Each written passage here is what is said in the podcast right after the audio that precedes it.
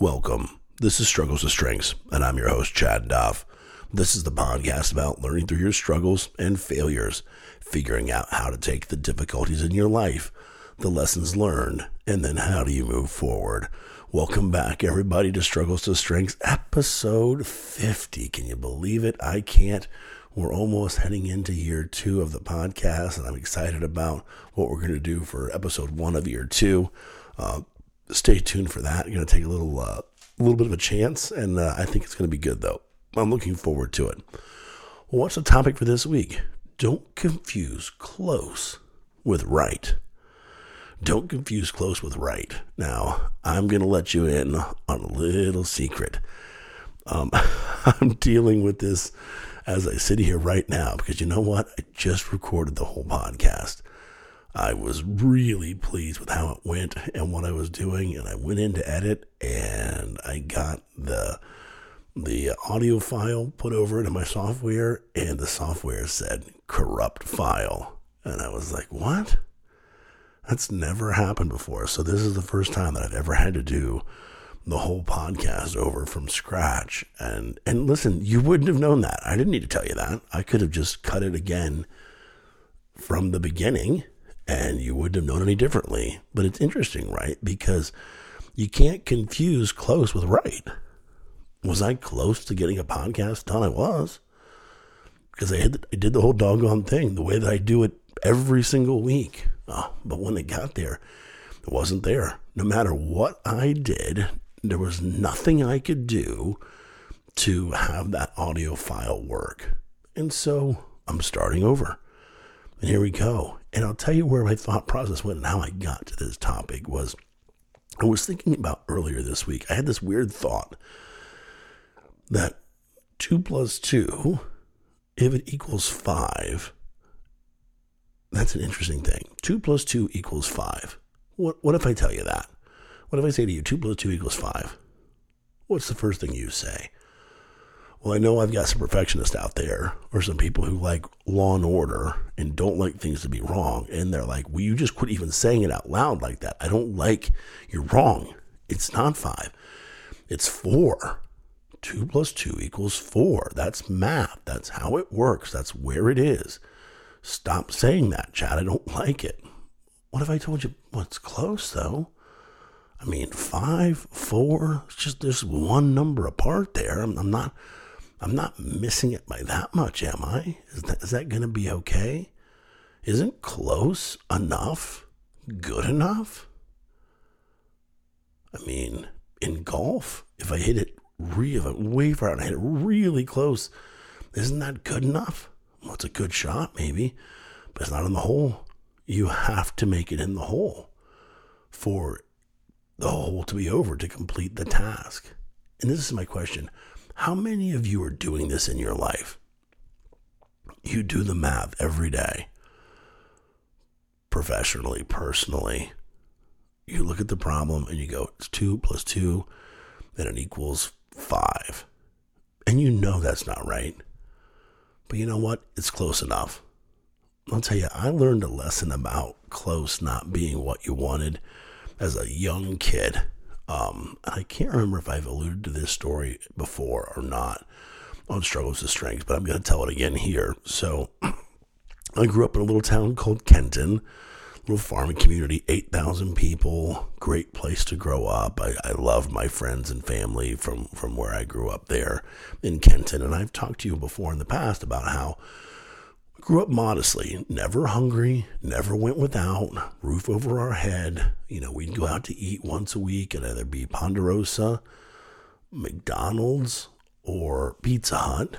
And all of those things were gourmet. We couldn't believe we got a chance to do it. Or every once in a while, we would do the fish fry, perch fish fry at a particular restaurant in town on a Friday night, and my dad would try and see if single handedly our family could take that uh, that restaurant out of out of business. Um, but for the school year, you know, we always go buy a couple pairs of jeans, you know, get some shirts, and I would always get to get a new pair of shoes, you know, tennis shoes, workout type shoes, right? You know, fun play shoes, and those were my shoes for the whole school year. I would wear those shoes from the beginning of the year to the end of the year. And then though it would become my kind of play shoes in the summer. And then when the next year would come around, my feet would have grown, obviously. I'd get to get a new pair of shoes. Well, back then, Converse were really cool. You know, that was back when Larry Bird and, and Magic Johnson and Charles Barkley all wearing Converse. And they, and I wanted a pair of Converse. And we went shopping and couldn't find Converse in this one particular store that we went to, but they had a pair of shoes made by Spalding. Spalding, you know, makes equipment like like tennis equipment, some other things. I had never seen a pair of Spalding shoes, high top shoes before, but I'll tell you, they looked similar to the Converse that I had my eyes on. Not the same, they looked similar, and they were actually a little bit cheaper. And so I think it was my dad who saw them and he's like, "Hey, son, what, what about these? What about these? They're not not exactly the same, but you know they're about the same price, a little bit cheaper actually. What do you think about these?" Now, I'm the kind of kid, was the kind of kid, and am the kind of adult that I don't like to rock the boat. I like to to not cause trouble if I can. Um, I'll do things to make somebody else happy, or or just go with the flow. And so I looked long and hard at those Spalding shoes, and I thought to myself, "Oh, all right, like I can." It's just for a year. I can rock Spaldings for a year, right? And they're pretty close to what I wanted. And so I got the Spalding shoes. I tried them out first, right? Made sure they were fast. I'd get in, got in them and ran up and down the, the hallway of the shoe store. And I tested and certified that, yo, yeah, I'm fast in these for sure. Can, can jump high in these. No problem there either. So I got the Spalding shoes, but I'll tell you what, the very next day, I totally regretted it. I looked at those shoes and they were, they just, they weren't what I wanted. They weren't what I wanted. And we were out to buy the shoes that I wanted. They were, I was not making some unreasonable request for the Converse, but I settled for the Spaldings. And I remember very specifically asking my mom, "Can we please? Can I please get the other shoes? Can we can we do something?" And, you know, I don't even know if I asked to take them back because I'm not even sure if I realized that as a con, as a concept. You know, over forty or you know forty years ago ish, thirty five years ago, almost forty years ago now. It wasn't like Amazon where you just put, printed a label and sent them back, right? So guess what? I wore the Spalding shoes, and I don't even think any of my buddies ever even commented on them. I mean, we, we first day of school, you're checking out lunch boxes and shoes and that sort of thing. I don't even think my friends paid any attention, but you want to know who paid attention? Me. I was miserable at first because I was not what I wanted. I, for me, those Spalding shoes were two plus two equals five. Close, but not good enough. But I'll tell you what, in that instance, I was stuck. I, I had them for the whole year. But I'll tell you something that I did learn with those shoes is that, you know what, actually, no one did care. I was one of probably the best athlete in my school. And so when we went out on the playground to pick a kickball team, guess who always got picked first or second or, you know, right at the top? You know, if we are playing basketball or football or anything that we, we were doing, boys could be boys back in those days. I still got picked at the top of everything because why? Because, well, I was just me. Luckily enough, right? No one really cared about those shoes. They were my problem. I didn't like them. But don't confuse close with right. I knew better and I chose that. Now, can you think of an instance or something in your life where you're doing that right now? Somewhere professionally, a job, school, in your personal life? Are you doing that with your significant other? Are you doing that with your with your family, with your friends where you know it's not right? Maybe it's close, but you know it's not right. And here's the thing doing math wrong over and over and over again also does not make it right. You know, I was thinking about like, imagine a hypothetical situation where you know, in your kitchen, there were those. You, do you remember those old magnet um, numbers that you could put like on the refrigerator?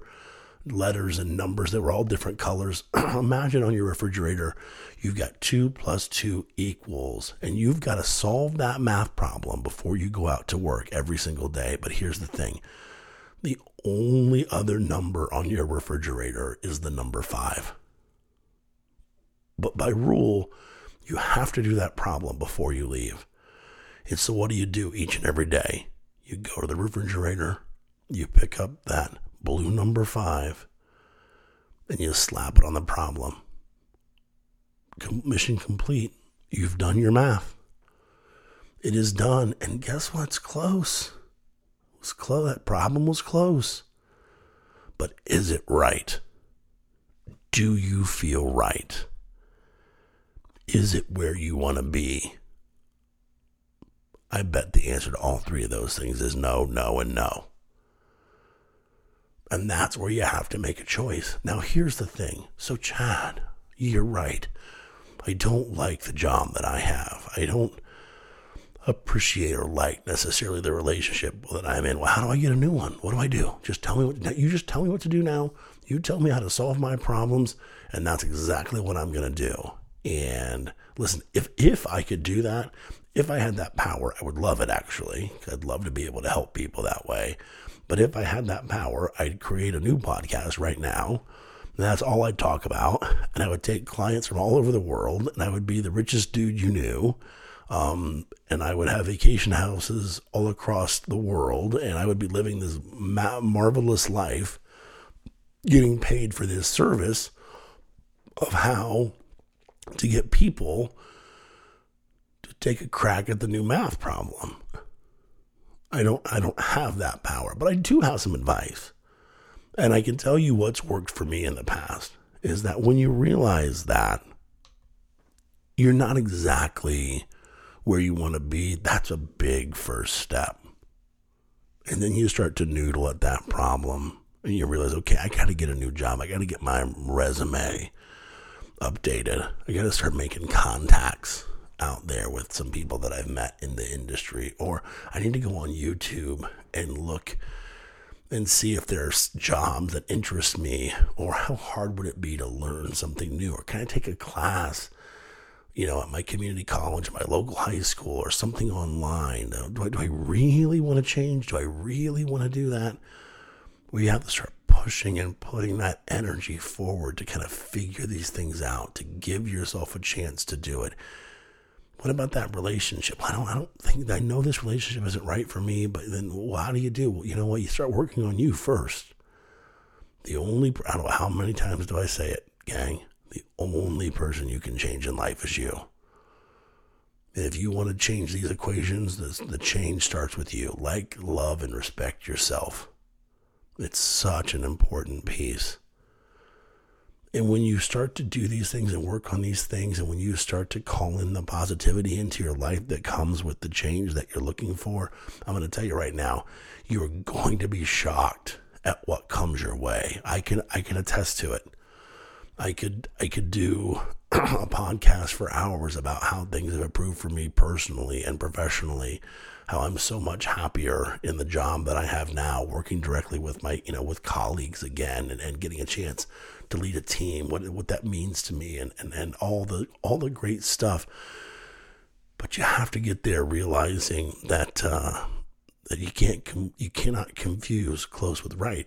They're just not. They are not the exact same thing. So each and every week, we give you two takeaways from the podcast. I don't think you're going to have to have listened real hard this week to figure out the, the takeaways I'm going to offer here at the end. Number one, say it with me don't confuse close with right. Close can be comfortable, close can be an area where you think, okay, that's good enough. I've done it. But if you look at it like a math problem, if you look at it like simple arithmetic, 2 plus 2, any answer that is not 4 may be close or may be a mile away, but they all have something in common. They're not right. And then the second thing, doing that problem over and over and over again wrong, slapping that five up on the refrigerator on the equation as you walk out the door, you can do it wrong over and over and over again. It doesn't make it right. It doesn't change it. And so that's my ask of you this week. Sit sit down. Take 5 minutes, 10 minutes. Maybe grab a piece of paper and a pen. Maybe it's something or your notes app on your phone and ask yourself, is there an area in my life where I'm close, but I know it's not right? And if you find something, the question is then, what can you do to make positive change to help you and to help others. I'll look forward to hearing someone's success story, hopefully, in the not too distant future. And if this is something that you got something out of this week, the podcast of Struggles to Strengths is something on your daily, or pardon me, your weekly, pardon me, your weekly listening routine. And I know a lot of folks that that has become the case now. Do me a favor, keep sending it out to your friends. Put it on your social media I know you maybe have done it once or twice and you think, yeah, I've done that a few times, but I'm asking you to continue to do it. That repetition helps me grow and helps me get the message out there and the word out there, which I just I love helping people. And so um, give us a rate and review on Apple Podcasts if you have not done that yet as well. And uh, thanks so much for spending this time with me. Until next time, be well.